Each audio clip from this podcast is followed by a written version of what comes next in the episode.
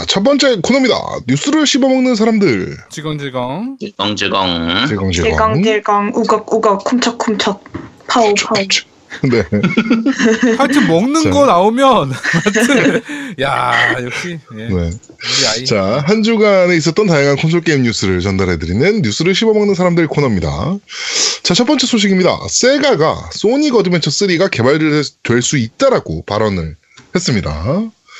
소닉 팀에서 이제 인터뷰를 하면서, 음, 소닉 어드벤처 3에 대한 가능성을 좀 얘기를 좀 했는데요. 어, 저는 사실 소닉을 잘 안 해서 이게 뭐 음. 중요한 뉴스입니까? 이게 소닉 시리즈 중에서 이제 소닉 어드벤처 1, 2가 굉장히 좀 인기가 좋았기 때문에 네. 평도 좋았었고 있기 때문에 그 3를 기대하는 사람들은 많긴 하거든요. 네. 소닉 팬들은 많이 기대를 하죠. 근데 나는 기대돼요 왜요? 저 소닉도 되게 마리오와 같이 음, 있는 게임이라. 시절에 어 있는 시절에 익숙한 게임 예. 소닉 어드벤처 혹시 해봤어요? 그 제목은 기억 안 나는데 어렸을 때막 네. 고슴도치 파란색 고슴도치 굴러다니는 거 했었어요 네. 많이 그 소닉을 기대한 그 생각한다면 소닉 매니아를 하세요. 네. 그 장, 작년에 나왔던 소닉 매니아 게임이 있거든요. 네 그걸 하시면 되고요. 제가 개인적으로는 이걸 별로 기대 안 하는 것 중에 하나가 지금의 소닉 팀은 별로 기대를 안 해요. 그렇죠.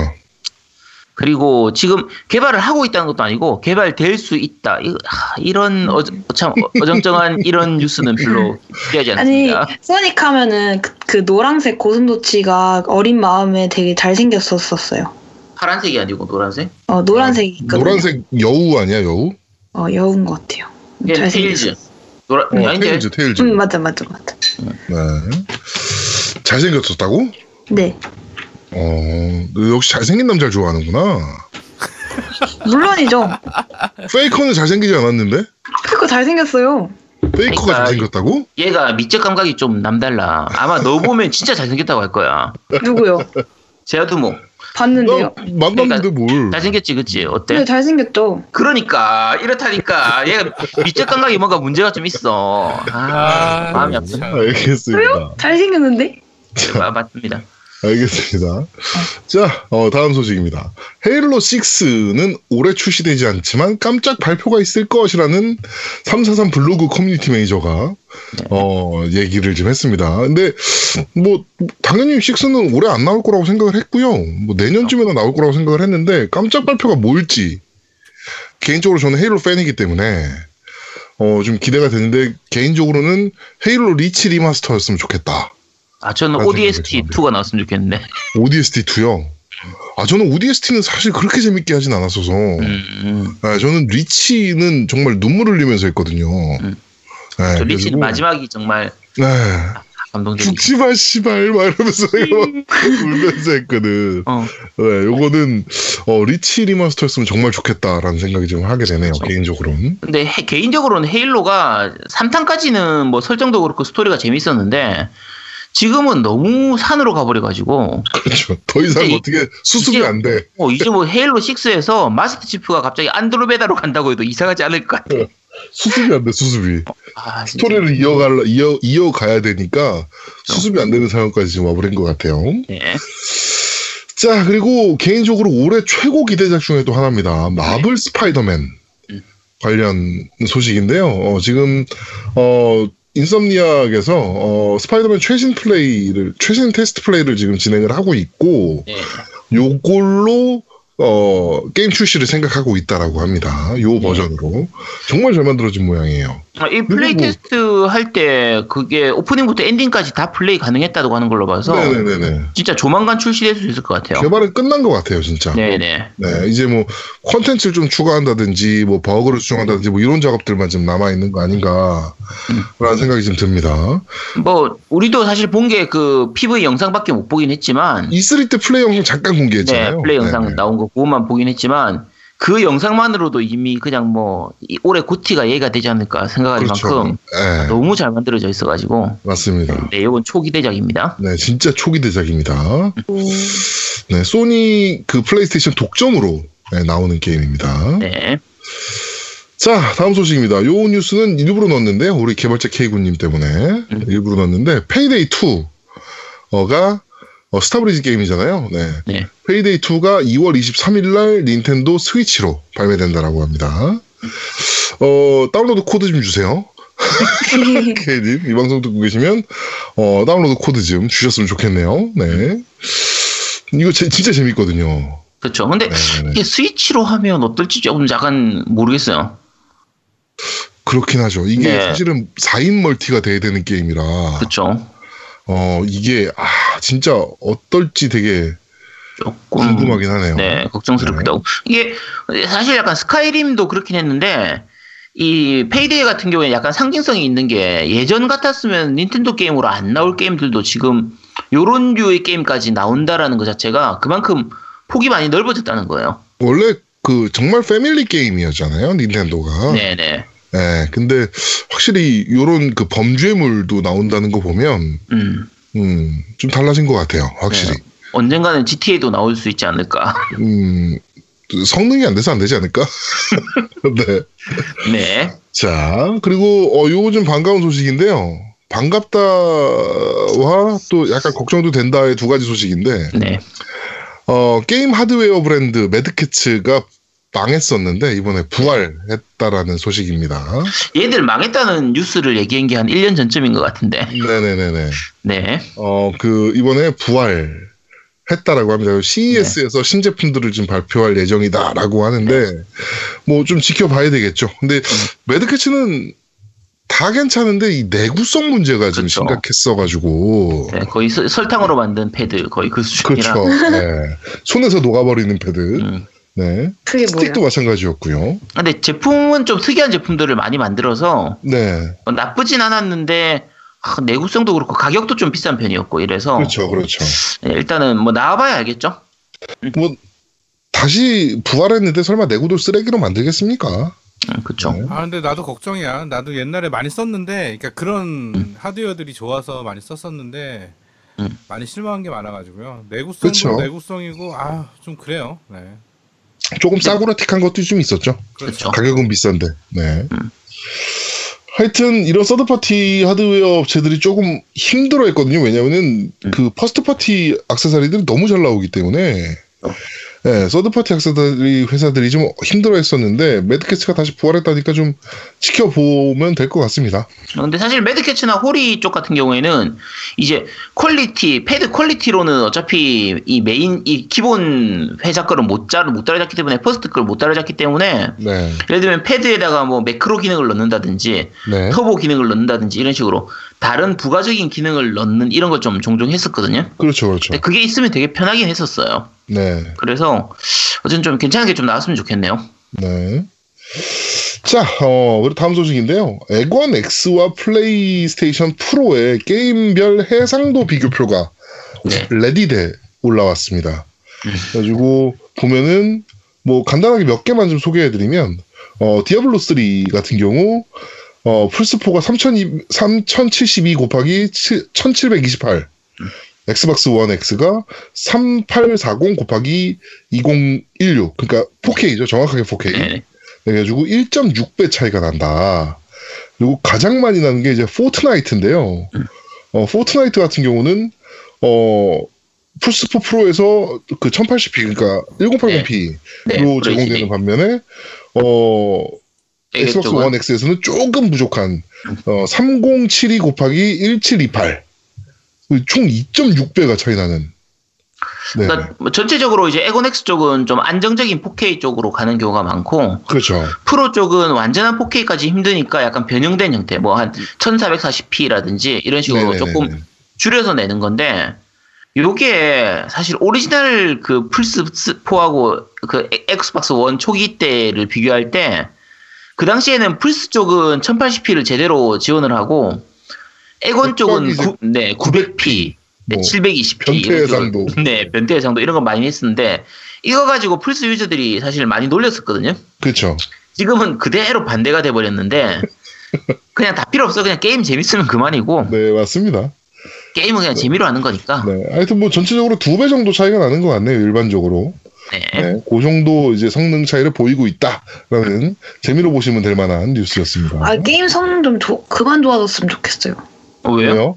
저 플스로 그거 했거든요. 바이오하자드 바이. 좀 어. 했는데 멀미 났어요. 아. 그건 성능과 문제 있는 게 아니에요. 아 그런가?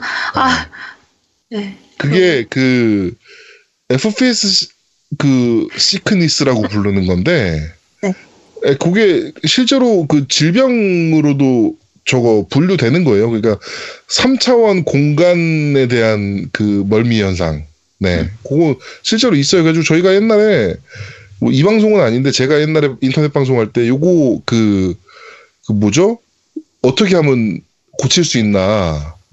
요거 방송하고 그랬어요. 그래가지고 뭐 배꼽 밑에 파스 붙이고 코 밑에 치약 바르고 어 그다음에 아제트님 파스 붙여야겠다. 어 그다음에 소래 눈 마시 마시게 하고 음. 그다음에 귀 밑에 붙이게 하고 뭐 다 해봤어요 저희가 멀미약 먹게 하고 막 뭐가 제일 효과적인가요? 제일 효과적인 건 귀 밑에 음. 귀 밑에는. 확실히 효과가 있더라고요. 근데 나머지 뭐예요? 거는 아무런 효과가 없어요. 귀 밑에라고 해서 멀미약, 멀미약 붙이는 멀미약이 있어요. 근데 아. 약간 부작용이 좀 있는 편이라 네, 그게 좀 부작용이 생기면 좀 무서운 부작용이잖아요. 애들한테는 무섭고 어른들은 그냥 어지럽거나 졸리거나 그- 거의 그 정도라서 네네네. 뭐 크게 문제되진 않는데 네. 네, 정 안 되면 해보시도록 하세요. 네. 왜 왜 부작용이 무섭다고 해요? 그 정도인데? 어, 약간 그 그러니까 환각에 빠진다 그래야 되나? 네, 애들한테서 네. 그게 나타나기 때문에 아 네, 무섭네. 그런 게 좀 있어요. 네. 네. 그래가지고 좀 위험하긴 한데 음. 하여튼 뭐 키미테가 가장 효과적이더라고요. 네. 네. 아 그런 건 그럼 해상도 이런 거랑 상관없는 거예요? 네, 뭐 그런 거랑은 아 그런 것들도 결국에는 이제 문제가 좀다 포함되는 거예요 전체적으로. 네. 네. 음. 그러니까 3D 게임 같은 경우에, 그러니까 FPS 게임 같은 경우에 가장 기본적으로 이제 걸음걸이에 따른 모션을 넣느냐 안 넣느냐에 따라서 또 차이가 많이 나요. 음. 그렇죠. 근데 뭐, 이- 근데 세부적으로 들어가면 너무 복잡하기 때문에 어쨌든 게임에 따라서 느낄 수도 있고 안 느낄 수도 있는 거니까 그거는 뭐 하다 보면 본인이 어떤 게 맞는지 안 맞는지를 아실 수 있을 겁니다. 네. 바이오자는 또 너무 막 어둡고 이래가지고 그렇죠. 약간 멀미 있는 편이에요. 저도 약간 멀미 있었어요. 그리고 그거 막 손전등으로 계속 보잖아요. 맞아요. 그래서 너무 집중해가지고 하느라 음, 어쨌든 네. 네. 네. 무서웠죠? 네. 네. 자, 다음 소식입니다. 그 WHO에서 이제 정신병으로 분류를 했잖아요. 게임 네, 장애. 게임, 네, 네, 해가지고. 게임 중독. 네, 게임 중독을 어, 게임 장애로 이제 그 추가를 하겠다라고 이제 발표를 했었는데 그것에 대해서 미국 비디오 게임 산업협회가 공식적으로 반대 성명을 발표했습니다. 좋다. 어, 싸움이 일어난 거죠, 이제 슬슬. 정신병 학회와 어, 산업, 이 정- 게임 산업 협회가 이제 저- 실제로 싸움이 붙은 상황이라고 보시면 될 것 같고요. 네. 어, 근데 어차피 이거는- 이거 게임 산업 협회는 당연히 반대를 하는 거고 그렇죠. 이제 다른 협회들 쪽에서 이제 어느 쪽으로 지원 사격을 해주느냐 이런 게 이제 좀 볼거리겠죠. 그렇죠. 예. 뭐, 그 하여튼 뭐, 그, 이 게, 비디오 게임 산업협회를 ESA라고 부르는데, Entertainment Software Association, 이렇게 ESA라고 부르는데, 어, 전 세계 게임 즐기는 사람만 20억 명이 넘는다. 음. 어, 상식적으로 연구 결과나, 어, 게임 중, 게임이 중독물이 아님은 널리 알려진 사실이라고 주장을 했다라고 합니다. 아, 근데 이게 중독 완전히 확정되면 난 어떻게 되는 거지? 너는 완전 정신병자지. 야, 씨, 그러면 나 병원 문 닫아야 되는 거 아니야? 아, 그런 것들도 포함되죠, 되나요? 어, 혹- 뭐, 그 정신 질환 있으면은 개업 못 하거나 그런 거 있죠. 아제트님은 괜찮아요. 아, 그래요? 아, 다행이네요. 아, 아이가 인정해주면 괜찮을 거야? 아이가, 아이가 있으니까 괜찮아. 네. 됐어. 알겠습니다. 아니 내가 말하려던 거는 아제트님은 중독이 아니라 그냥 덕후인 거예요. 덕후랑 중독은 구별해야 된다 생각해요. 아, 네. 다음, 다음에 뭐, 그에 대해서 토론을 해보도록 하겠습니다. 네. 예. 네. 자, 이거는 노우미가 좋아할 만한 소식인데요. 뭐? 어, 다크소울 리마스터가 발표됐습니다. 그렇지. 네. 그래가지고 5월 24일 날 출시한다라고 하고요. 닌텐도 스위치와 플스4, 엑스박스 원, 윈도우 버전으로 어, 발매된다라고 합니다. 노우미님이 엄청 기다리는 소식 아닙니까? 그렇죠. 저는 아 근데 그것도 나온다는 소리가 있었어요. 저기 그 trilogy trilogy도 나온다고 그래가지고. 네, trilogy 네. 나오고요. 예, 그래서 trilogy. 예. 네, 그 세계 트롤리지는, 네. 그 합본팩은 뭐지 OST하고 다 들어가가지고 가격이 꽤 비싸던데. 아 비싸도 사야죠. 그럼 비싼 네. 거랑 전혀 상관이 없죠. 네. 그렇죠. 우리 노우미는 다크소울 빠돌이잖아요. 네, 무조건 사야죠. 네, 네. 그거 사라고 있는 예. 겁니다. 네. 잘 어울려 다크소울. 네, 다크소울. 조폭? 네. 조폭과 어울. 뭐라, 뭐라고? 야 다크소울이 뭐라고? 네? 아, 아니에요. 네. 네. 네. 헛소리였고요. 아예. 자. 네. 오늘의 마지막 뉴스입니다. 몬스터 헌터 뉴스인데요. 어, 일본에서 몬스터 헌터 월드 예약량이 현재 약 80만 장 정도로 음. 추정된다라고 합니다. 뭐 예상됐던 거죠. 뭐 미친 듯이 팔리고 있네요. 네. 이거 어차피 몬헌은 일본에서 지금 거의 국민 게임 수준까지 올라가 있어요. 그렇죠. 그러니까 예전에 뭐 몬- 몬스터 헌터 포터블 2나 2G도 이제 합해가지고 뭐 3, 한 3, 400만 장 정도 팔렸을 테고요. 네네. 몬헌 포터블 3도 한 400만 장, 몬헌 4도 한 400만 장씩 팔렸거든요. 아우 그러니- 판매량이 뭐 어마어마해요. 야, 어마어마한 게 보통 웬만하면 3, 400만 장씩은 다 팔고 있기 때문에 지금 예약이 80만 장이라고 했는데 아마 최종적으로는 제 예상으로는 한 300만 장까지는 팔릴 거라고 보고 있어요. 이번엔 또 글로벌 목표로 만든 게임이기 때문에 음. 해외에서 판매량도 얼마나 나올지가 좀 궁금하긴 하네요. 예, 원래 모넌이 일본에서는 많이 팔렸는데 해외에서 성적은 그렇게까지 좋진 않았거든요. 그 근데 이- 캡콤 얘기 저번에 들어보니까 예, 그 포지 있잖아요, 포지. 네네, 보지요. 포지가 미국에서 엄청나게 팔렸다 그러더라고요. 음, 예. 그래가지고 이번에 월드가 되게 힘 받아서 만든 타이틀. 예, 이렇게 얘기를 하더라고요. 네. 또 체험판 음. 해보면 진짜 플레이 감각이 좋아가지고 네. 많이 팔릴 것 같아요. 진짜 이거 성공할 것 같습니다. 음, 재밌을, 너무 재밌을 것 같아요. 저희 그 이거 발매하는 날 그 4인 파티 해야죠. 그쵸. 음. 저는 네, 할, 네, 해야죠. 할, 네. 할, 할수 네. 있으면 하죠. 네, 네, 아이, 파티. 준비되면 돼요, 아이만. 네. 네. 네, 아이만 준비되면, 아이만 플스가 인터넷이랑 연결만 되면. 네, 아, 돼요. 바로- 아, 근데 제가 그게 왜 안 됐냐면, 제가 와이파이 이름이 그때 용돈으로 사가지고 와이파이를, 와이파이가 너무 비싼 거예요. 그래서 와이파이 이름을 비싼 와이파이라고 했거든요. 네. 비싼 아니, 와이파이. 한글이니까 그게 안 뜬 거예요. 아. 아, 이- 아, 네. 아니. 아니 외국물 먹고 왔으니까 expensive 아- 와- 와이파이 이렇게 하면 되지 왜 그걸 아, 비싼이라고 적었어? 그럴 걸 그랬네요. 네. 네. 아, 이제 연결돼요, 그러면? 네. 어. 아 그런 건 문제 없겠네요. 액박, 음. 액박은 그게, 그러니까 플스는 아예 그게, 아예 그, 그냥 아무것도 안 떴는데 액박은 이렇게 외계어처럼 떴더라고요. 아. 그래서 생각해 보니까 플스도 그랬던 거구나 싶었죠. 네. 네. 알겠습니다. 하여튼 뭐 그 모넌 저희가 4인 플레이는 뭐 저희가 트위치나 뭐 이런 걸로 또 방송할 거니까 뭐 누가 누가 못하나 네. 네, 해야죠. 봐주시면 네. 될것 같습니다. 아, 재밌겠네요. 난 아닐 거야. 네. 응. 너예요. 네. 네. 너예요. 나 아니야. 음, 그렇죠. 아예 아제트일 수도 있어요. 막사 아, 내가 막하겠지 뭐. 네. 그렇죠. 네. 자, 어, 이번 주 뉴스를 씹어먹는 사람들은 여기까지 진행하도록 하겠습니다. 네, 수고하셨습니다. 자, 두 번째 코너입니다. 아제트의 common sense.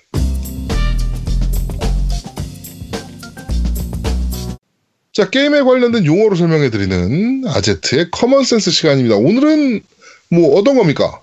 네, 오늘 설명할 단어는 모에입니다. 모에. 뭐해? 네, 많이 아제트는 들어본 뭐해 단어죠. 뭐해 해. 네. 어, 왠지 기분 집에 나쁜데?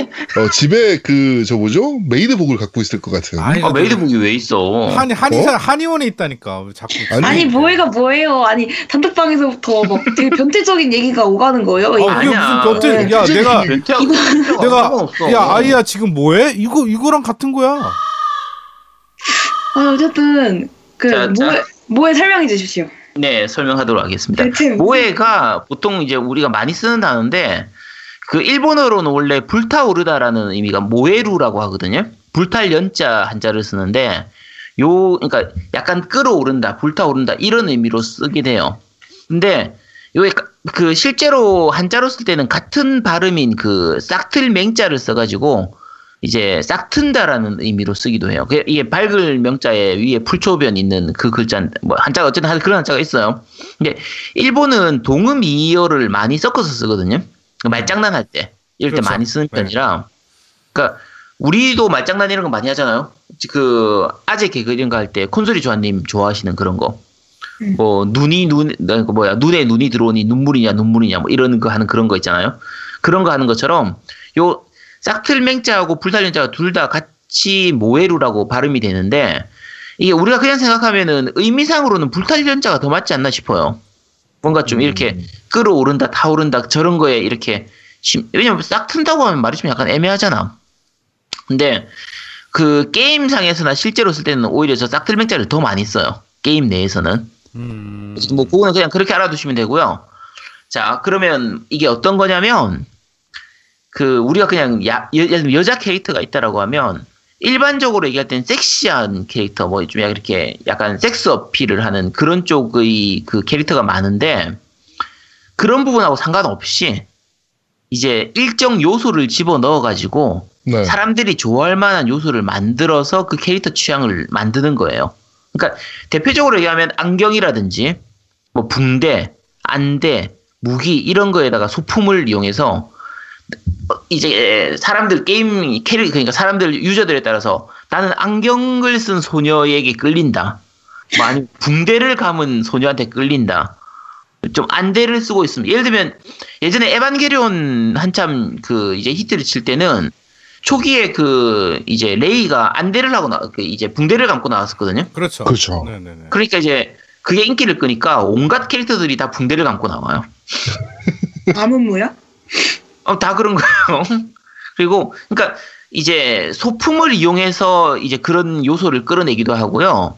이제 성격적인 부분도 있죠. 츤데레라든지 뭐 천연 소녀계, 뭐 전파계, 뭐 얀데레 이런 식으로. 그러니까 마찬가지로 에반게리온에서 이제 아, 아스카 있잖아요. 소류 아스카 랑그레이. 네. 얘가 대표적인 츤데레잖아요. 그쵸. 침대를 좋아. 층거리죠, 층층. 그쵸. 츤츤거리는. 요 츤데레, 그러니까 얘 아스카 나오고 나서 비슷한 성격인 애들이 진짜 많이 나왔어요. 나머지 애니에서든 게임에서든 뭐 소설에서든 정말 많이 써먹었던 부분들이니까, 그러니까 요건 성격적인 부분에서 모해한 요소를 집어넣는 거죠. 집어넣는 거고, 그러니까 그 외에도 짜잘한 거 많아요. 예를 들면 남장 여자 트랜스계 이런 거 있잖아요. 여장 남자 이런 스타일의 그 네. 캐릭터들. 그다음에 보통 우리가 자주 쓰는 이제 로리 스타일. 네. 어린 여자애들 나오는 로리. 그다음에 뭐 메갈에서 좋아하는 쇼타. 네. 어린 남자애들. 그다음에 아까 메이드복 얘기하셨지만 남자들의 로망, 메이드계 이런 네. 것들. 왠지 집에서 아제트 메이드복 입고 있을 것 같은 느낌. 아닙니다. 없다니까. 아니, 입고 메이드- 있을 메- 것 같다고. 메이드복이 사이즈가 안 맞아. 아니 그 이- 그러면 그 저기 한의원에는 있어요 메이드복이? 아, 없지 당연히. 어, 왜 없지? 나중에 내가 아제트 집 가서 한번 찾아보려고. 이걸 내가 그 예전에 그 밴드에서 한번 그 보여드린 적이 있었는데 가- 그 간호사복을 좀 그런 쪽으로 하려고 한번 찾아봤었어요. 네. 근데 생각보다 가격이 되게 비싸. 그러니까 이게 기성, 기성품이 나오거든요. 네. 기성품은 내구도가 너무 떨어져요. 그러니까 보통 일반적으로 그거 뭐지 코스프레 할 때, 네. 코스프레 할 때 쓰는 그 옷들이 있는데 기성복으로 나오는 거 가격이 좀싼거 같은 경우에는 진짜 한두 번 입고 입으면 못 입을 정도로 내구성이 떨어진다고 해요. 네, 네. 근데 그렇죠. 진짜 아제트님 빼박 더큰것 같아요. 아, 아, 아, 왜, 왜, 왜, 왜? 아니 어떻게 간호사복을 그런 그런 걸 할 생각을 하지? 빼박, 아니, 빼박 아니, 나와서 아니, 빼박. 예, 예쁘면 좋잖아요. 그래서 그냥 그래서 그냥 이제 기성복 이제 기성 간호사복 나오는 것 중에서 좀 그나마 비슷한 것들로 이제 고르기는 하는데 근데 메이드복은 없죠. 네. 알겠습니다. 집에 있을 거라고 근데 생각해야죠. 저만 약간 변태스럽게 들리는 거 아니에요? 아 근데 아니, 그- 나는 그 제아도목이 자꾸 메이드복에 집착하는 게 나는 수상해 쟤. 예. 자꾸 메이드복에 집착을 해. 음, 나 메이드복 좋아해. 아, 아 제가 말했잖아요. 저희 넷다 변태인 것 같아요. 제가 보기. 아, 아, 나는. 메이드복 나는 나는 메이드복 별로 안 좋아해. 나는 교복을 더 좋아해요. 교복을. 난 교복이 더- 메이드복이 낫지. 그게 더 위험 발언인데. 아니야 왜 교복이 얼마나 예쁜데. 어, 아, 알, 아, 네, 알겠습니다. 네. 네, 네. 더 하다가는 철컹철컹 할 것 같네요. 그러니까 네. 위험한 방송 될 것 같아요. 자, 어쨌든, 그러니까, 어쨌든, 방금 말씀드린 것처럼, 단순히 성인 취향의 그 야하거나 섹시하거나 노출 많은 거, 이런 건 콘솔이 조아님이 좋아하는 거잖아요? 그런 취향 말고, 네. 좀 귀엽거나 순수한 이미지로 하는 거. 그러니까 콘솔이 조아님이 좋아하는 그 순수 말고, 그러니까 진짜 순수한 거. 그런 이미지로 가는 경우가 많아요. 그래서, 그 성적인 취향하고는 좀 다르기 때문에, 그 아까 로리 취향이라고 했단 했잖아요. 그러니까 모해에서 로리한 걸 모- 좋아하는 모리 모해 같은 경우에 로리콘하고는 구분이 되는 게 그 로리콘은 이제 어린 여자아이들을 성적인 대상으로 접근하는 데 반해서 이제 모해물로 좋아하는 그 롤이 이제 모해들은 오히려 그런 캐릭터들을 이렇게 키우거나 좀 그 순수함을 유지하게 하고 싶어 하는 좀 그런 걸 더 좋아하는 경우가 많아요. 그래서 그쪽을 좋아하는 덕후들은 아, 나는 로리콘이 아니라는 뭐 이런 식으로 이제 좀 이제 얘기하는 경우도 많죠. 네. 네. 근데 실제 게임에서는 약간 좀 다른 부분이 있는데 대부분의 게임에서 실제로 나올 때는 모해한 캐릭터들이 벗고 나오는 경우가 많아요. 그러니까 좀 많이 노출을 하는 쪽으로 음, 하는 경우가 아무래도 많, 네, 그렇죠. 아무래도 그런 경우가 많긴 한데 기본적으로 모해는 아까 얘기한 것처럼 섹시하거나 야하거나 이런 거하고는 상관이 없어요. 그냥 오히려 귀엽거나 그 모해한 어떤 그 요소들을 집어넣는 그래서 귀여운 쪽에 더 가까운 거의 그런 거라고 생각하면 되고요. 약간 추가하자고 하면 모해화라고 하는 건 조금 달라요. 음, 그거는 기존에 있었던 캐- 그 사물이나 캐릭터를 귀여운 소녀처럼 이렇게 만드는 거예요. 그러니까 그렇죠. 최근에 나온 걸로 하면 문재인 대통령 모에화도 있거든요. 그렇죠. 귀엽게 귀엽게. 네, 귀엽게 귀엽게 하는 거. 예를 들면 인터넷으로 검색해 보시면 예를 들면 원피스에 나오는 루피의 여성화 버전, 모에화 버전이라든지 뭐 오버워치 캐릭터들 모에화 버전이라든지 롤 캐릭터들 모해화 버전도 있어요. 그러니까 그런 식으로 어쨌든 기존에 있었던 원래 남자 캐릭터를 귀여운 여자 캐릭터처럼 이렇게 약간 바꿔서 하는 그런 건 이제 모해화라고 하는 거고요. 그러니까 조금 구분해서 생각하시면 됩니다. 네, 오늘은 여기까지 하도록 하겠습니다. 아, 네. 예. 오늘 모해를 제대로 하는네요. 모해 모해. 네. 네, 아 모해 근데 모해. 좀 되게 음. 일본이 되게 그런 개방적이긴 한데 네. 그런 소재가 사실 우리나라에서는 좀 거부감이 많잖아요. 어, 왜요? 그 약간 어린 어린 소녀처럼 해놓고 이런 음. 거는 우리나라 약간 로리타 이런 거 문제 많이 되지 않았어요? 연예인들이 어, 그런 거 그게 잘못 넘어와서 문제가 된 부분도 좀 있고요. 네. 그게 이제 성범죄 부분 때문에 문제가 되는 부분인데, 아까 아동- 얘기했지만, 네. 네, 아동 성범죄나 이런 쪽 부분인데, 일본도 아동 포르노나 아동 성범죄는 굉장히 엄격하게 다루고 있어요. 어, 그럼요, 그럼요. 음. 다루고 있는 부분이고 맞아. 그래서 그 이제 일 실제로 유저들 같은 경우에 좀 약간 그러니까 이 어쨌든 덕후들은 싫어하는 것 중에 하나가 만화나 이런 것들을 보면 밑에다 항상 글을 더 적어둬요. 지금 여- 예를 들면 당연히 귀여운 그러니까 뭐한 10살 정도 돼 보이는 캐릭터인데 얘가 성적으로 나올 경우에 옆에다가 여기 나오는 얘는 18살입니다. 19살입니다. 음. 이런 식으로 글을 적어두는 경우가 많아요. 그게 좀 귀찮은 부분도 좀 있고 한데 어쨌든 일단은 법적으로는 일본 내에서도 그런 부분들은 제재를 하고 있고요. 아까 말씀드린 것처럼 기본적으로 모해라고 할 때는 성적인 부분은 별로 얘기를 안 해요. 그냥, 기- 오히려 귀여운 걸 좋아하는 더 귀여운 게 가까워요. 오히려 모해 쪽이죠. 네. 그쪽에 더 가까워요. 그래서 로리타, 로리콘하고는 조금은 다른 노선이라고 생각하시면 됩니다. 그렇군요. 네. 네. 네. 자, 어, 게임에 관련된 용어를 설명해드리는 어, 아제트의 common sense 이번 주는 모에에 대한 얘기였습니다. 아니 남성화 시키는 모에도 나왔으면 좋겠다. 어, 있어요. 그것도. 있어요. 예. 네. 그래요? 네, 그것도 있어요. 그럼 나는 안경을 씌우고 침대에 약간 빨간색 유니폼 아, 미치겠다. 바로 페이커죠. 음. 그러네요. 좋겠어요. 네, 네, 가- 페이커. 네. 네. 알겠습니다. 네. 자, 세 번째 코너입니다. 그런데 말입니다. 자, 어, 이번 주 그런데 말입니다는 어떤 겁니까? 네, 이번 주 그런데 말입니다는 네. 방금 했던 것처럼 모해, 모해 네. 게임 특집입니다. 네, 그렇습니다. 모해 게임. 궁금하다. 네. 아, 대작이에요. 네.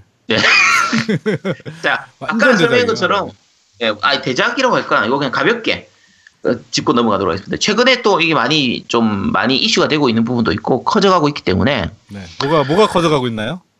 모해 게임들 아, 네. 너, 또 모의 게임들이 많이- 커져간다고 전 그렇게 들어서. 아, 네. 그건 성인 게임이고 자 네. 아까 설명한 것처럼 이 성인 게임하고는 달라요. 약 게임 이런 거하고 달라요. 모해 게임은 그냥 귀여운 거 이런 거예요. 네. 그래서 약 게임은 섹시함을 중심으로 하는 거지만 모해 게임은 귀여움을 중심으로 하는 거기 때문에 의외로 야하지 않은 경우도 많아요.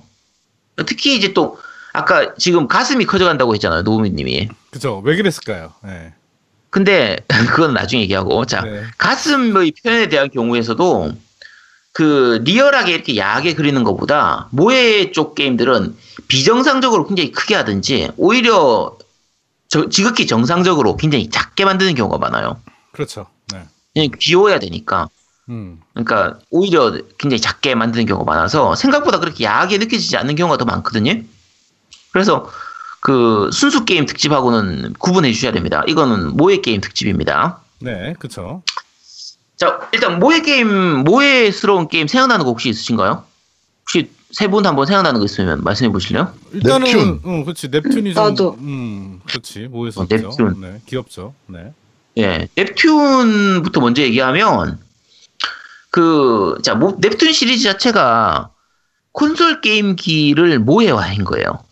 그렇죠. 그러니까 모의 게임일 수밖에 없어요. 그러니까 그 넵튠 시리즈는 여러 번 언급을 했었고 그때 코- 이제 노미님이 한번 넵튠 시리즈 한번 얘기한 적도 있었기 때문에 그 그렇죠. 그 짧게만 얘기하자고 하면 그 넵튠 시리즈 자체가 이제 플스 3로 처음 나왔던 그 게임인데 콘솔 게임기 기존에 나왔던 콘솔 게임기들을 귀여운 여성 캐릭터처럼 이렇게 만들어 가지고 이제 그 사이에서 일어나는 재밌는 일들 그 서로 이제 좀 싸우거나 이벤트 하거나 이런 부분들이 있는데 그 사건들이 실제 게임기 사업 업계에서 있었던 일들을 약간 패러디해 가지고 집어넣었던 그런 내용이에요. 그렇죠. 네. 그래서 네.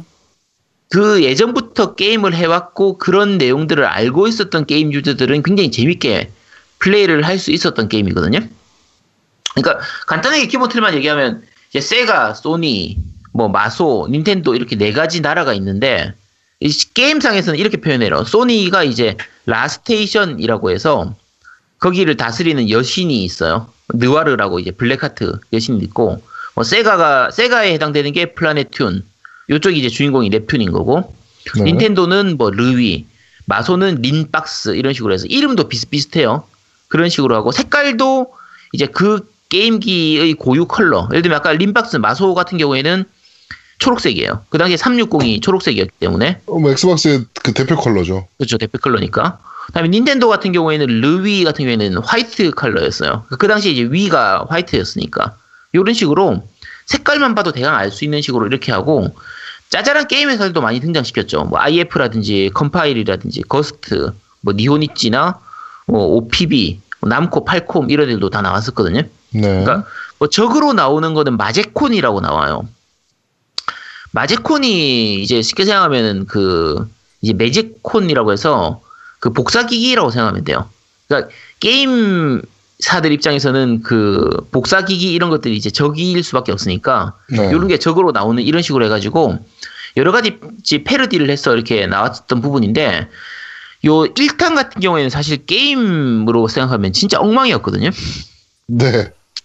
캐릭터 모델링도 진짜 구리고 배경. 그래픽은 음. 그냥 거의 플 플투 수준이고 말 그대로 개판이었어. 동작도 어색하고 전투 연출은 밋밋하고 진짜 전투도 재미없고 그렇게 구린데도 로딩은 또 더럽게 길어요. 버그도 겁나 많았고. 네. 그치, 버그도 정말 많고 도저히 엔딩을 볼 수가 없는 수준으로 정말 개판으로 만든 게임이었는데 그러니까 그럼에도 불구하고 어느 정도 인기를 끌었던 게 캐릭터가 귀여웠어. 음. 사람들이 그러니까- 귀여움에 다 약한가 봐요. 그럼 귀여움은 정이에요. 모에는 정입니다. 자, 어, 그 혹시 그 요 이제 넵튠 시리즈를 해보시고 싶은 분들은 그러니까 우리가 넵튠 시리즈를 자주 얘기하고 노우미님도 높은 넵튠, 넵튠을 계속 얘기하고 있기- 하기 때문에 아, 그, 좀 흥미가 있어서 해봐야겠다 싶은데 지금 하려고 하면 도대체 뭐부터 해야 되냐 모르는 분들도 좀 있어요. 그렇죠. 저 같은. 네, 근데 넵튠 같은 경우에 조금 약간 그 시리즈가 순서를 좀 잘 알아야 돼요. 이게 좀 약간 복잡한 게 처음 나왔던 게 1탄이고 그다음에 2탄 뭐 이렇게 되는데 3탄이 3탄으로 나온 게 아니라 V로 나와요. 빅타 victory라고 해서 음, 맞아요. victory. 넵튠 V로 나오거든요. 그러니까 제아도모니 같은 사람들이 읽으면 넵튠 5라고 읽을 거야. 그렇죠. 네. 근데 넵튠 5가 아니고 넵튠 V예요. 그 이게 3탄에 해당돼요. 그래서 시리즈상으로는 그 다음에 나온 게 넵튠 V2거든요. victory 네. 2예요. 근데 이게 표기는 로마자 7처럼 돼 있어. 음. 그래서 제아도목니 같은 사람이 보면 넵튠 7, 읽겠죠. 7 이렇게.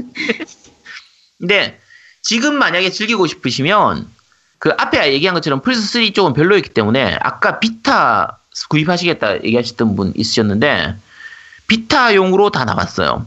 그 Rebirth 1, Rebirth, Rebirth 2, Rebirth 3 여기까지 즐기시고 네. 그 다음에 V2를 즐기시면 돼요.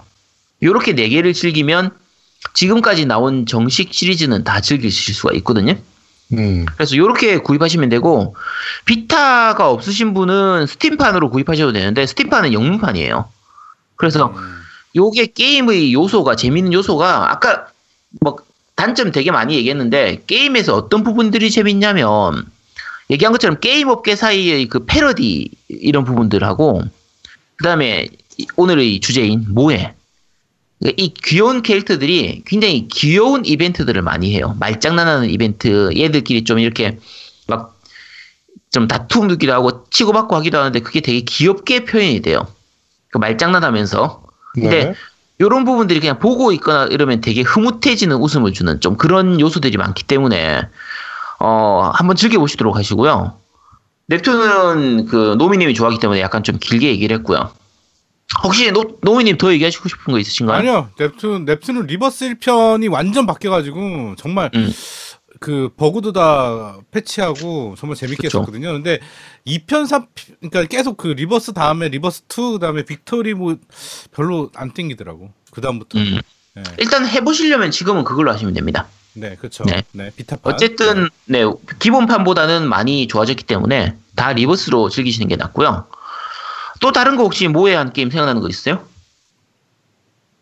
음, 또 음. 모양 게임은 어 저거 저거 저 도화 도화 빠라뽕 빠라뽕. 야 그게 무슨 모해야? 어, 그건 모해가 아니구나. 귀엽진 않네. 네. 그거는 약간 섹시 쪽에 가깝죠. 네, 하여튼 네. 아, 어, 뭐 또 있지? 모르겠네요. 네. 뭐가 게 근데 없네요. 저는 음. 그런 일본 약간 애기애기 귀여운 게 음. 그 이렇게 남자들이 좋아하는 게 좀 진짜 의외인 것 같아요. 남자들이 좋아하는 게 아니라 여자들도 많이 좋아해요. 귀여운 건 어. 좋잖아요. 오히려 여자들이 더 좋아할 것 같은데 음. 그러니까 막 그러니까 저는 사실 옛날에는 사춘기 때 일본 특유의 그 귀여운 만화 그림 네네. 제목 걔네들 그 앵앵거리는 목소리 들으면 좀 오글거렸거든요. 음. 약간 사춘기의 그 약간 반항적인 그런 네. 남자들은 그런 애- 사람들 많잖아요. 제아두목님이 오글거리는 거 싫어하는 것처럼. 음. 아니 싫어하는 게 아니고요. 네. 어, 못 버티는 거예요. 항마력이 떨어지는 거예요, 저는. 그, 그. 모에모에는 어때요? 야, 야, 근데, 근데 실제로 귀여운 여자애들이 옆에 와가지고 그렇게 앵앵거리면 좋아할 거야. 아, 좋겠지. 그치. 죽지 그냥. 제아도 뭐 죽지 그냥. 그럼. 응. 야, 남한테 해주는 거 옆에서 보는 거는 싫어도 나한테 해주는 건 좋아할 거야, 아마 제가. 제아도목이 진짜- 아, 근데. 나한테 해주는 것도 나는 막 이렇게 지금 손발이 잘라질지도 몰라. 아, 너 그런 그러니까 그렇게 그- 경험이 없잖아 너는. 그 모에 해보셨어요? 안 해보셨나? neptune 안 해보셨. 어, 저는 뭐- 뭐- 넵툰 안 해봤어요. 어, 다른 모해스러운 게임 한 가지 말씀드릴게요. 하츠네 미쿠예요. 아, 아, 네. 이거는 그렇지. 게임- 음. 네, 나 그거 노래 아는데. 그쵸. 파, 파돌리기 송, 이런 거. 네.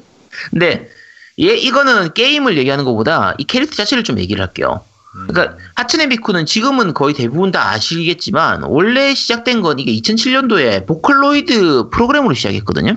그죠. 그러니까 네. 이게 뭐냐면 그 음성 합성하는 프로그램이에요. 그래서 네.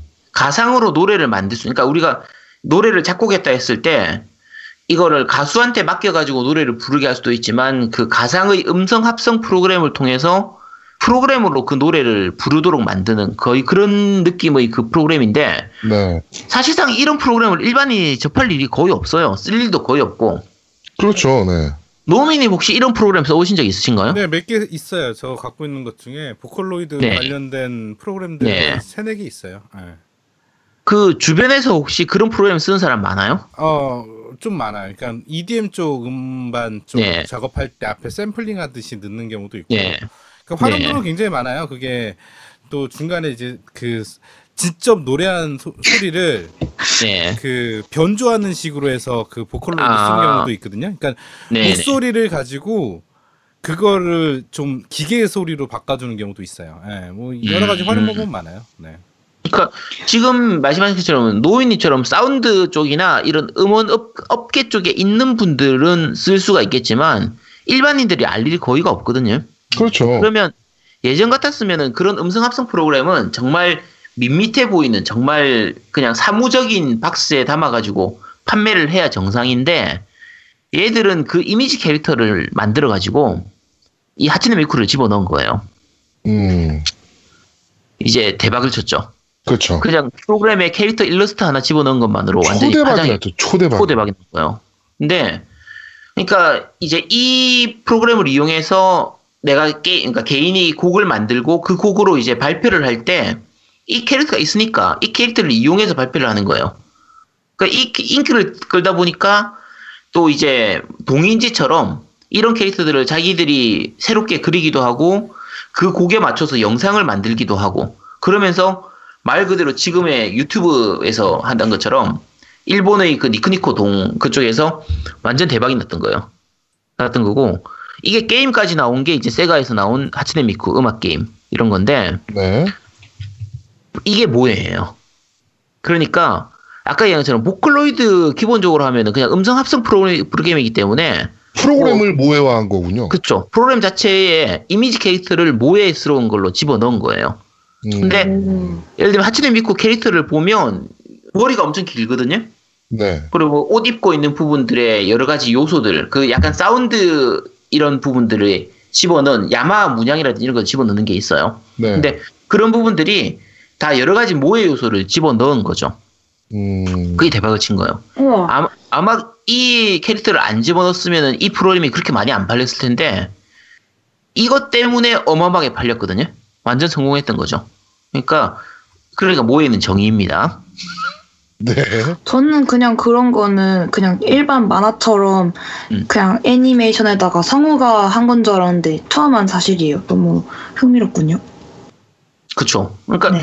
그런 곡들이 모인 거. 그러니까 이 보컬로이드 만들 때 기본 음성이 되는 그 베이스가 필요한데 그거는 성우가 했어요. 근데 그 성우가 했던 그 음성 데이터들을 조합해가지고 이제 노래를 만들 수 있도록 그렇게 된 게 이제 이 음성 합성 프로그램이죠. 음. 그래서 그렇게 되는 거고, 어, 다음으로 넘어가면 이제 최근에 이제 모바일 게임들을 좀 얘기를 할게요. 네. 어, 다들 아실만한 게임들로, 그러니까 최근에 많이 뜨는 걸로 하면, 뭐, 붕괴 서드라든지, 뭐, 우리나라에 아직 안 나왔지만, 벽람항로, Azur Lane, 뭐 이런 거나, 그렇죠. 그렇죠. 뭐, 전장 Twintail. 그 다음에, 저거- 아예, 제목 이렇게- 자체가 萌え인 것도 있어요. 소녀전선. 네. 제일 크게 히트친 두 개가 艦これ, 함대 컬렉션하고, 그렇죠. 소녀, 소녀전선 두 가지거든요. 요 두 가지만 갖고 얘기를 좀 해볼게요. 자, 소녀전선 같은 경우에 지금 거의 매출 순위 상위권에 있는데, 네. 최근에는 뭐 1위 잠깐 탈환하기도 하고, 뭐 지금 뭐 안드로이드 쪽에서는 3위까지 올라가고 그랬었는데, 그 위에 1, 2위가 리니지들이거든요. 리니지 M하고 리니지 레볼루션인데, 그거는 뭐 매출 순위에서 빼야 돼요 이제. 그래 뭐, 마- 뭐 말도 안 되게 높으니까. 근데 네. 얘가 3위인데, 리니지는 그렇게 욕을 먹잖아요? 네. 소녀전선은 욕을 안 먹어요. 그렇죠. 음, 왜일까요? 귀여워서. 그치 모해거든. 모해는 정의예요. 아... 근데 사, 실은 모해 때문만은 아니고 게임 요소들에서 그 현질하는 부분들을 되게 좀 어떻게 보면 약하게 해놨어요. 근데 음, 여기서 이제 아까 그 모해 설명할 때 얘기했던 모해화의 부분인데 처음 나왔던 건 이제 함대 콜렉션이거든요. 함대 콜렉션은 함, 전함을 모해화인 거예요. 네, 그렇죠. 2차 대전 이후에 있었던 그런 그 이제 전함들을 여, 성 캐릭터화 만든 그런 거라고 보면 돼요. 야마토함을 야마토로 해서 이제 귀엽게 만든 거고 소녀전선 같은 경우에 총기류를 모여한 거죠. 뭐 M4A1, 뭐 무슨 M16A1 뭐 이런 것들 그렇죠. K2도 이번에 또 그렇죠. 업데이트했고. 네, 그런 것들을 이제 AK 이런 것들을 이제 여성 캐릭터화 시켜서 모해화 시켜서 만든 거예요. 그 이름 그대로 집어넣어 가지고 네. 대박을 쳤죠. 그러니까 사실 총기류 하면 좀 약간 딱딱하게 다가올 수 있겠지만 이거를 캐릭터화 시켜서 사실 게임 자체는 특별히 다를 게 없어요. 기존에 있었던 다른 비슷비슷한 모바일 TCG 게임들 비슷한 게 되게 많거든요. 근데 그러니까 흔히 얘기하는 이제 좋은 카드 뽑아가지고 그 캐릭터 이제 모으고 그 캐릭터 성장시키고 이제 그런 캐릭터들로 팀을 파티를 짜가지고 스테이지 진행 진행하고 뭐 중간중간에 뭐 전략적으로 스킬 같은 거 사용하기도 하는데 뭐 전투에서는 또 auto 전투도 많고 이런 류기 때문에 네. 특별할 건 없는데 대박을 친 요소 중에 하나가 이 萌え한 부분이에요. 그러니까 그 여기 소녀전선의 萌え가 조금 약간 아까 Lineage하고 좀 다른 것 중에 하나가 소녀전선은 가장 좋은 게 과금을 안 해도 어느 정도 진행이 가능해요. 그러니까 리니지는 좋은 캐릭터를 얻고 좋은 무기를 얻기 위해서 진짜 말도 안 되는 과금을 요구하잖아요. 현질을 유도를 하는데 요 소녀전선 같은 경우에는 게임을 진행하는 데는 그렇게까지 과금을 많이 안 해도 돼요. 무과금으로도 충분히 네, 맞아요. 끝까지 컨텐츠를 즐길 수가 있어요. 그러면은 이 회사가 어떻게 돈을 버냐? 예쁜 캐릭터를 모으고 캐릭터의 옷을 사게 만들어요. 캐릭터 스킨. 그러니까 음. 그 LoL의 챔피언 스킨 파는 거하고 비슷한 방식이라고 생각하면 돼요. 네. 그러니까 내가 좋아하는 캐릭터, 내가 예쁜 이 캐릭터를 더 예쁘게 만들고 이 캐릭터를 꾸미게 만들기 위해서 현질을 하는 거예요. 음, 그러니까 방해, Lineage하고는 방향이 굉장히 많이 다르죠. 그렇죠. 그러니까 귀여워. 그쵸 귀엽다니까 이 萌え는 정의입니다. 귀여운 건 정의예요. 아, 참 미치겠네. 네. 그러니까 어쨌든 아까 말씀드린 것처럼 함대 콜렉션이나 이 소녀 전선이나 둘 다 마찬가지인데 그 하- 전함, 총기 이런 거는 모해하고 굉장히 거리가 멀 것 같잖아요. 근데 얘들을 모해화 시킨 것만으로도 굉장히 정겹게 다가오는 거예요. 편안하게 다가오고 얘들이 말 그대로 그냥 귀엽게 느껴지는 거죠. 이게 모해화의 힘입니다. 음, 네. 좋네요, 뭐해. 네, 그렇죠. 모해는 정의입니다. 자, 마지막으로 이제 그 모해 게임의 그 대명사, 모해의 끝판왕. 그죠. 제, 제목부터가 모해한. 네. 네, 모해로 시리즈. 한계 돌파 모해로 시리즈입니다. 네. 그렇죠. 혹시 이거 해보신 분 있으신가요? 저죠. 네. 그 앞에 시리즈도 혹시 해봤어요? 아니 앞에 시리즈 안 해봤어요. 제가 dungeon RPG를 별로 안 좋아해가지고. 아, 네. 앞에 시리즈 그러면은- 안, 했어요. 안 했어요 제가. 그러면 지금 한계 돌파 저 萌え, 그 Castle Panzers 그것만 이제 하시고 계신 거네요? 그쵸 그쵸 그쵸. 뭐 그건 오늘 얘기 안 할 거니까 일단 그냥 앞에 시리즈 그냥 간단히만 얘기를 좀 할게요. 어 한계 네. 돌파 얘기 안 할 거예요 오늘? 요거는 그냥 이제 지난번에 예전에 제가 어느 편인지 모르겠는데 예, Moero Chronicle을 Moero Crystal을 한번 얘기 그 리뷰를 한 적이 있었어요. 어, 있었어요, CFK. 특집 했을 때. 네, 아 그렇죠. CFK 특집이구나. 네 그때 한번 얘기를 했기 때문에 요거는 간단하게만 좀 얘기하도록 할게요. 네. 그러니까 어 이게 그냥 모해한 캐릭터들이 나오는 던전 RPG인데 그 의외로 정상적인 구성이에요. 그 던전 구성도 좋고 파고드는 재미도 좋고 어쨌든 뭐, 이뭐 파티 구성하면서 이렇게 그 던전을 헤쳐나가는 부분들이 굉장히 재밌기 때문에 던전 RPG로서도 굉장히 재밌는 게임이고요. 네. 어 근데 다만 이제 차이가 나는 게 적 몬스터들이 이제 게임상에서 mon girl이라고 나오는데 이제 원작에서는 モン娘라고 해서 이제 말 그대로 몬스터 소녀라고 생각하시면 돼요. 이게 여성형 몬스터들이 나오거든요.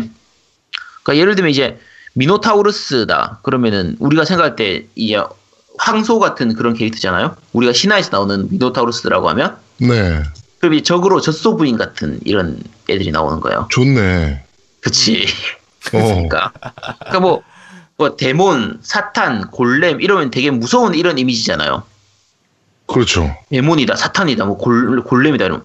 얘들이 이제 그런 요소들을 따서 이렇게 예쁜, 모해화되어 있는 그런 몬스터들이 나오는 거예요. 음. 그럼 이제 이런 몬스터들하고 싸우고 나서 여러 가지 과정을 거쳐가지고 우리 편으로 만들고 이런 몬스터들을 이용해서 다시 파티를 짜가지고 전투를 하고 성장시키고 그런 게임이에요. 뭐 해보고 네. 싶지 않아요? 재밌을 것 같네요, 저는. 그렇죠. 재밌을 것 같죠? 네. 자, 이 더 좋은 요소가 모해한 더 좋은 요소가 이 몬스터들을 우리 편으로 만드는 과정이 요게 이 앞에 전작 시리즈들은 다 비타로 나왔었거든요. 네. 비타의 터치 기능을 이용하고 있어요. 그래서 이 지난번 리뷰할 때도 설명을 드렸지만 이제 적의 몸 중에서 어딘가 약점이 있는 거예요. 이제 그 음. 약점을 어떤 형태로든 자극을 해서 약점을 공략해야 이제 얘가 마음을 열고 우리 편이 돼주는 거예요. 그렇죠. 네. 네. 그럼 예를 들면 그 약점 부위를 이렇게 살살 문질러야 될 수도 있고, 톡톡 쳐야 될 수도 있고. 찔러야 될 수도 있고. 네, 수도 꼬집어야-. 네. 그죠? 네. 꼬집어져야 될 수도 있고 이런 식으로 해서 적의 약점을 공략하면 이제 마음이 열리고 최종적으로 이제 마음을 완전히 열기 위해서는 얘가 이제 좀 이렇게 옷을 좀 약간 좀 약간 가벼운 옷을 입고 있거든요. 얇고 가벼운 이런 옷을 입고 있으면 그걸 이제 마구 비벼줘야 돼요. 이렇게 이게 하- 그냥 야하게 생각하지 말고 정화의 과정이라고 생각하면 돼요. 몬스터를 이제 그동안 있었던 그 악행을 했던 것들 이제 내가 깨끗하게 만들어주는 그치 우리 편으로 만들어주는. 그치 우리 편을 만들기 위해서 선한 그런 걸로 하기 위해서 세례를 내리는 그런 느낌처럼 정화시키는 과정이 필요한 거예요. 조금 이상하긴 하네요. 아니 그러니까 그런 과정을 통해서 얘들이 이제 우리 편이 되는 거야. 그리고 이제 뭐 게임 설정상에 그런 거 있어 뭐 성스러운 브라, 뭐 성스러운 팬티 이런 걸 찾아 나서는 그런 게임인데 뭐 네. 그런 거 무시하고 어쨌든 그냥 요런 내용이니까 자세한 거 알고 싶으시면 앞에 아까 얘기했던 CFK 특집을 보시도록 하시고요. 뭐 Castle Panzers는 제가 많이 안 했기 때문에 어 일단 어, 오늘 모의 특집은 여기까지 하도록 네. 하겠습니다. 네. 아그 그렇습니다. 그러면 Castle Panzers는 언제 하실 건가요? 저 아, 열심히 뭐 나중에 있는데. 뭐 나중에 뭐 시간 되면은 다시 다음에 기회가 되면 다시 얘기도록 하, 하도록 아, 하죠. 그, 알겠습니다. 네. 네. 네. 네. 저도 좀 해봐야겠네요. 네. 한번 해보도록 하세요. 네, 그렇습니다. 자, 이번 주 그런데 말입니다는 모에 게임 특집. 아주 모에 스페셜이네요, 오늘. 네, 아제트는 모에 모에 헷. 네, 이렇게. 아제트 있습니다. 뭐해?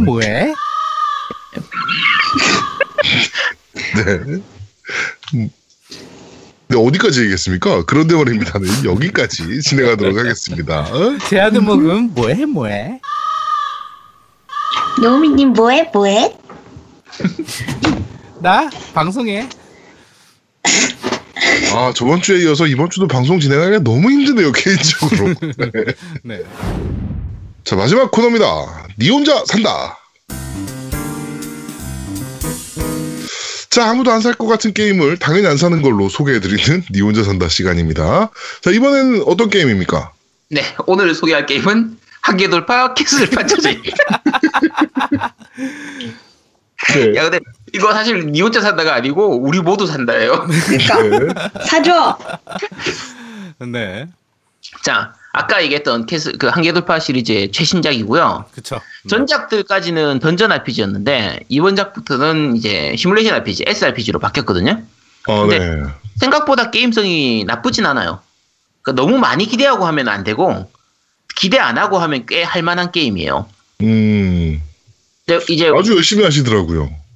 어 애들이 있어가지고 내가 애들 방학해가지고 내가 열심히는 못 하고요. 짬짬이 하고 있어. 이거 애들 있을 때 하면 안 돼. 어, 못 하겠다. 아, 애들 있을 때는 못 하겠더라고. 맞아. 이게 앞에 비, 비타는 그냥 밤에 자면서 몰래 혼자 할 수 있었는데 이건 플포가 되나 되나가지고 음, 아 이거 몰래 하기가 힘들어서 맞아요. 이거 몰래 하기 너무 힘들더라고.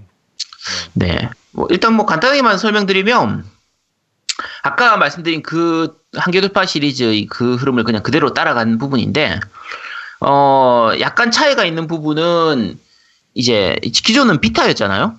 그렇죠. Vita는 터치 스크린이 있어요. 음. 근데 이건 네. 터치 스크린이 없으니까 물론 이제 패드 가운데 부분 터치가 되긴 하지만 그걸 쓴 게 아니라 그냥 패드로만 하게 돼요. 음, 이 네. 부분이 손맛이 좀 많이 떨어지긴 해요. 전작들에 비해서. 음, 그러니까 아까 얘기한 것처럼 직접 그림에 보이는 그 이제 적 몬스터의 약점을 이렇게 콕 찌르거나 이렇게 살살살살 만지는 이 느낌하고 그냥 패드로 해가지고 만지는 거하고 좀 다르거든요. 네네네네. 그치? 조금 아쉬운 음. 아쉬운 부분은 있는데 아무래도 풀포로 바뀌면서 사양이 좋아졌으니까 그래픽이나 이런 것들은 여러 가지로 좋아진 부분이 있어요. 그래서 그 부분들은 좀 만족스럽기도 하고요. 네. 어, 게임으로서는 아까 시뮬레이션 RPG라고 말씀드렸는데, 그러니까 그 우리 메스라고 부르죠. 그러니까 칸, 각 칸이 없는 형태로 오픈된 형태에서 이렇게 서로 이동하면서 싸우는 그 턴제 RPG고요. 턴제 시뮬레이션 RPG고요. 네. 파이어 엠블렘이나 슈퍼로봇 대전처럼 그렇게 대규모로 하진 않고 전투에 참여하는 인원이 굉장히 작아요. 몇 명 안 돼요. 그래서 굳이 따지면 그 넵튠 시리즈의 전투 있잖아요. 음, 네. 그렇죠. 그 시리즈를 좀더 확장시킨 거의 그 정도 느낌이라고 생각하시면 돼요. 그래서 아주 맵이 크지는 않고 그냥 적당한 정도 크기의 맵에서 이렇게 싸우는 걸로 보시면 되고 스토리는 별거 없어요. 그냥 뭐 일반 판타지물처럼 어떤 왕국에서 쿠데타가 일어나가지고 공주가 쫓겨나고 그 공주를 도와가지고 다시 왕국을 되찾는 그냥 그런 내용인데 이 시리즈가 언제나 설정이 좀 약간 말도 안 되는 설정이 나오거든요. 아까 얘기한 성스러운 브라, 성스러운 팬티 이런 것처럼 이 이제 남자 그 아랫도리에 성이 들어오는 그런 거라고 돼. 그러니까 그, 커다란 성이 있을 성. 그러니까 castle castle 좀 castle이- 더럽네요. castle이 있는데 이 castle을 조작하는 조작 기계가 이 아- 남자 아랫도리에 딱 이렇게 박히는 거예요. 고정되는 거야. 장착되는 거지. 더럽네요. 어째- 아니, 설정이 그렇다고 내가 그런 게 아니라 설정이 그렇습니다. 그러니까. 그런 설정이, 응. 그러니까 뭐 monster girl 모으고 하- 동료로 모으는 거는 전작하고 마찬가지고요. 그 전작하고에서 있었던 요소 중에서 이제 요 여기서 나오는 것 중에 재밌는 게 그 코스튬 있잖아요. 옷을 옷을 바꿔 입혀 가지고 이제 캐릭터의 전직을 하게 돼요. 그러니까 직업이 총 네, 그러니까 S, 시뮬레이션 RPG니까 이제 직업이 필요하잖아요. 네. 근데 이제 크게 비너스 타입 이게 그 일반적인 전사 타입이라고 보면 돼요. 그렇죠. 그다음이 네네. 기사 타입인 knight, 그 다음이 이제 궁수 타입이라고 할 수 있는 gunner, 그러니까 총 총을 쏘는 거죠 gunner. 네. 그 다음이 마법사 계열인 위쳐 이렇게 witch 이렇게 해서 네 가지 딱 심플하거든요. 직업이 딱 네 가지만 있어요. 요 타입으로 있는데 요 각각의 타입에 따라서 그 속옷이 있어요. 아니 물론 옷이에요 옷 옷이 속옷이 아니고 그냥 옷. 근데 옷을 갈아입히는 거에 따라 가지고 어떤 옷을 입혔냐에 따라서 얘들이 캐릭터 성능이나 스킬이 완전히 달라지거든요. 네. 요런 걸 이용해서 이제 싸우는 거기 때문에 꽤 파고들 수 있는 요소는 좀 많은 편이에요. 아까 얘기한 것처럼 전투에 참전하는 캐릭터 숫자가 적기 때문에 파티를 어떻게 조합하느냐에 따라 가지고 이게 게임이 완전히 달라지게 돼요. 아예 네. 그 판을 캐릭터 자- 조합 잘못하면 그 판을 아예 깨지를 못하는 경우도 생기는 정도이기 때문에 음, 네. 생각보다 전략성이 많이 요구되고 제가 이거 게임 오버를 꽤 많이 당했어요. 아, 그래요? 의외로 난이도가 좀 있어요. 그 전투 시스템이나 이런 것들을 완전히 파악을 못하면 좀 어려운 부분도 있고, 예를 들면 맵 중간에 그 페로몬의 우물인가? 페로몬의 연못인가는 그런 게 음, 있거든요. 맞아요. 예. 예를 들면 이거를 안 깨면 내가 마법을 못 써요. 음, 블랙홀처럼 네. 생긴 거 있어요. 예. 네, 블랙홀 성처럼 생기는데 내가 처음에 그게 어떤 건지 제대로 몰라가지고 이 마법, 그러니까 법사인데 마법이 안 써지는 거야. 근데 알고 봤더니 그걸 깨고 나야 봉인이 풀려가지고 마법을 쓸 수 있게 되는 요런 거라고 생각하시면 돼요. 그래서 의외로 이제 여러 가지 시스템들이 좀 많이 들어가 있는 편이고, 근데 게임이 중요하지 않잖아요. 모해가 그렇죠. 중요한 거잖아요. 모해. 모해가 중요한 거죠. 네, 모해가 중요한 거죠. 추가된 모해로 얘기하면 이제 밤놀이. 그치. 밤놀이. 몬스터나 캐릭터하고 이제 우리 편 캐릭터하고 밤놀이를 즐길 수가 있어요. 밤놀이가 뭐예요? 그러니까 그냥 밤에 노는 건데 아니, 그러니까 대화하는 거야. 그냥 그 네, 대화하는 캐릭터와 거 그냥. 대화를 하는데 밤에 한다는 얘기지. 근데 실제 밤도 아니야. 뭔가? 그러니까 아니 몬스터하고 친밀도를 높이기 위해서 그렇지. 그리고 이상한데, 지금? 아니야 그런 게 아니라 그렇게 이상하게 생각하면 안 돼요. 그치. 절대 몬스터를 이상하면 안각 돼요. 그러니까 네. 몬스터를 각성시키기 위해서 이상하게 생각하고 있어. 아니, 너가 웃으면 이상하게 되잖아요. 그러니까 웃지 마시고, 예, 진중하게 하셔야죠. 이 웃으면 이상하게 되는 거예요, 이건. 네. 자 몬스터하고 친밀도를 높이기 위해서 네. 약점을 찾아야 돼. 음, 근데 그거 연령 제한 몇이에요? 뭐 당연히 18세죠. 왜 저래? 미치겠다. 터졌네, 터졌어. 터졌어. 예. 자, 이거 그러니까 어, 시- 이거 18세 우리나라 18세죠. 네, 18세인데 이게 그 얘기한 것처럼 아까 비타용으로 나왔던 전작하고 똑같아요. 약점을 찾아가지고 그냥 그냥 터치해주고 이렇게 하는 건데 순수하게 볼래야 순수하게 볼 수가 없다. 아니 진짜 순수한 게임이에요. 순수한 게임이고 얘기한 것처럼 또 다른 요소 중에 하나가 캐릭터를 레벨업 시키거나 스킬을 얻기 위해서 서- 이 성장시킬 때 그 그냥 성장을 시키는 게 아니라 요 우리 스틱 있잖아요. L 스틱, 네. R 스틱, 요 스틱을 이용해서 여러 가지 조작을 해가지고 이제 캐릭터를 성장시킬 수 있게 돼요. 음, 캐릭터를 성장시키면서 외형을 좀 이렇게 조정을 할 수가 있거든요. 네네. 예를 들면 가슴이라든지 히프의 뭐 사이즈라든지 뭐 처지는 정도, 벌어지는 정도, 뭐 부드러운 정도 이런 것들을 조정을 할 수 있게 돼요. 더럽네요. 아니 이게 성장을 위한 요소라니까. 성인 이게- 게임 수준인데? 아니 그- 이게 생각보다 그렇게 안 야해요. 그러니까 그냥 이게 순수한 마음을 가지고 이게 나는 캐릭터를 성장을 시키는 거야. 아 진짜 이걸 왜 했지? 근데 재밌을 것 같긴 해요. 재밌어요.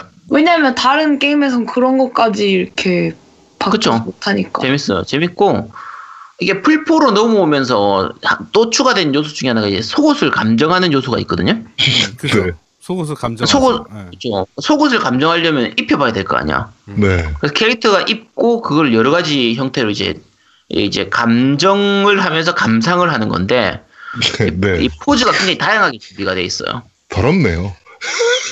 아니 더러운 게 아니라니까 이 제작사가 진짜 뭔가 아는 분들이에요. 음. 아 나는 아, 그- 난 솔직히 난 이 게임 이렇게 해보면서 음. 와 이게 천재다. 그치 어, 천재라니까. 야이 개발자들은 천재다. 나는 그렇게 생각했어. 음. 이게 존경스럽더라고. 그 보통 게임들이 이 야한 요소가 있으면 약간 은근히 집어넣잖아요. 네. 이거 이 게임은 정면 승부예요. 대, 응, 대놓고 그냥. 네, 대놓고 대놓고. 응. 그러니까 오히려 대놓고 내세우니까 할 말이 없는 거지. 음, 제목 제목부터가 뭐였는데 뭐 어떡할 거야. 그렇죠. 네. 이게 뭐그 외에 이제 요소들은 이제 게임 그냥 말장난 같은 이벤트 이런 거 진행되고 게임이나 애니, 애니 같은 거 그러니까 패러디 같은 것도 좀 많이 나오고 하는 거고 뭐 그래픽이나 사운드는 그렇게 좋진 않아요. 플스 3로 만들어도 만들 수 있지 않을까 싶을 수준 정도인데 어차피 이 게임이 우리가 이 게임 할 때 그런 거 보고 하는 게임이 아니잖아요. 그렇죠. 모해가 증이니까 모해. 그래서 그- 그 중간에 캐릭터 뭐 움직임이나 이런 거에서 약간 이렇게 라이브 2D처럼 이렇게 살짝 살짝 움직이는 이런 것도 있는데 뭐 너무 과하게 안 들어가고 적당하게 들어가서 오히려 보기 좋거든요. 보기 좋고 네. 어 모해 요소로서는 뭐 완벽하고요. 전혀 불만이 없어요. 전혀 불만이 없고 어 근데 이게 이- 그 노미님은 즐기고 계시니까 아시겠지만 어이 후방주의 게임이잖아요. 아 그러니까 우리- 이거는 진짜 후방은 잘 해야 돼요. 예.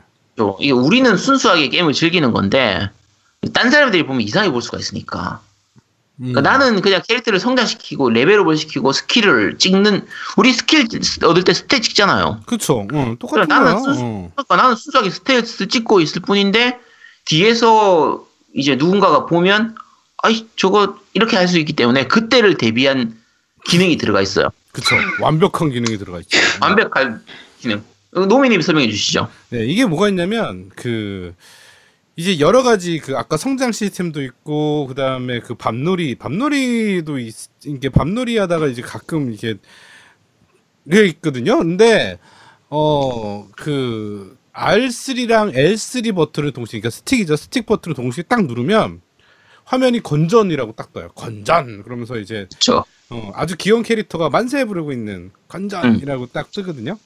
누가 봐도 건전한 건전. 어, 건전. 아예 이름이 건전이라고 적혀 있다. 어, 건전하고 하트가 그려져 있어. 응, 근데 그렇죠. 나 이거 아 의도가 이렇구나 그랬는데 단점이 두 가지가 있어요. 생각해 보니까 음. 하나는 소리가 아직도 나와. 소리가 나오면 안 되는데 화면은 건전이라고 나오고 뒤에서는 소리가 나와. 예, 하여튼 소리가 나와. 어떤 소리가 나오는 거요? 여러 가지 소리들이 있죠. 네. 그 중에서 제일 그 밤놀이 하이라이트를 하다가 이게 건전으로 바꾸면 아주 치명타입니다. 네. 그리고 또 이게 이게 이게 사실 소리가 야한 소리가 아니고요. 그쵸. 이제 약점을 질리니까 네. 음. 그냥 좀 비명을 지르는 그런 소리. 네. 알, 알겠습니다. 뭔, 건 뭔지 알겠어요. 딱 네. 대충. 네. 근데 이게 이제 아까 그두 가지라고 그랬잖아요. 하나가 뭐냐면 어 그 이게 건전이라고 나오잖아요. 네. 그러니까 의심을 하게 돼 사람들이 이게 왜 건전 뭐가 건전 왜 갑자기 건전이라는 게 나오지 막 이렇게 되는 거지 네. 네 그러니까 차라리 이걸 건전이라고 하지 말고 어 뭐 그냥 어 순수 뭐 이렇게 쓰, 쓰거나 뭐 이래야 되는데 건전이라고 나오니까 이게 제 사실은 실제로 제 와이프가 어제 이 게임을 하고 있는데 밤에 그것도 밤 이제 뭐 새벽이죠 거의 새벽에 하고 있는데 와이프가 들어왔어요 보더라고 뭐예요 그래갖고 건전으로 바꿨죠 저는 잽싸게 근데 소리가 나오고 있었어요 그 와이프가 보면서 화면을 왜 건전이라고 나올까 네. 뭐 그랬던 상황이 있었죠 예 아주 좋은 기능입니다 네 네. 아, 네. 네. 엽기적인 게임인 것 같아요. 아니 정말 해봐야 되나 싶긴 하네요. 아니, 의외로 재밌어요. 어. 재밌어요 예 많이 재밌어 어. 근데 우리가 이거 되게 좀 자꾸 그런 쪽으로 사람들이 오해할까 봐서 이 얘기를 드린 건데 실제로 게임으로서도 재밌어요. 괜찮아요. 할만해요. 음 맞아요 재밌어요 예. 해봐야지. 적극 추천합니다 저는 네 네. 알겠습니다. 네. 네. 해봐 해, 해봐야겠네요 저도. 네. 네. 네. 하셔야 돼요. 네. 제아두목은 아주 빠져서 할 것 같아요. 네. 알겠습니다. 자, 어, 마지막 코너까지 이렇게 진행을 좀 했습니다. 마지막 코너, 니 혼자 산다까지 진행을 좀 했습니다. 우, 우리 모두 산다. 우리 모두. 네, 우리 모두 산다. 이번 주는 진짜 다 살아. 뭐 이런 거네요. 네. 자, 어, 깸덕비상 제77화. 어, 아제트는 뭐해 뭐해 헷. 어, 뭐해 게임 특집편은 여기서 모두 마무리하도록 하겠습니다. 오늘은 정말 뭐, 뭐 머리부터 발끝까지 뭐해 얘기만 하다 끝났네요. 아, 내가 이걸 왜 했지? 지금 기분이 묘해요. 뭔가 네, 아제트가 보면은 어 지가 지무덤을 파는 그런 모습들을 지금 근데 보여요. 진짜 아제트님은 만능인 것 같아요. 그렇죠. 아니, 그러니까 이게 그, 여러분 오해하시면 안 되는데 그냥 캐릭터예요, 캐릭터. 원래 제가 그런 사람 아니고. 네, 네. 캐릭터네요. 네.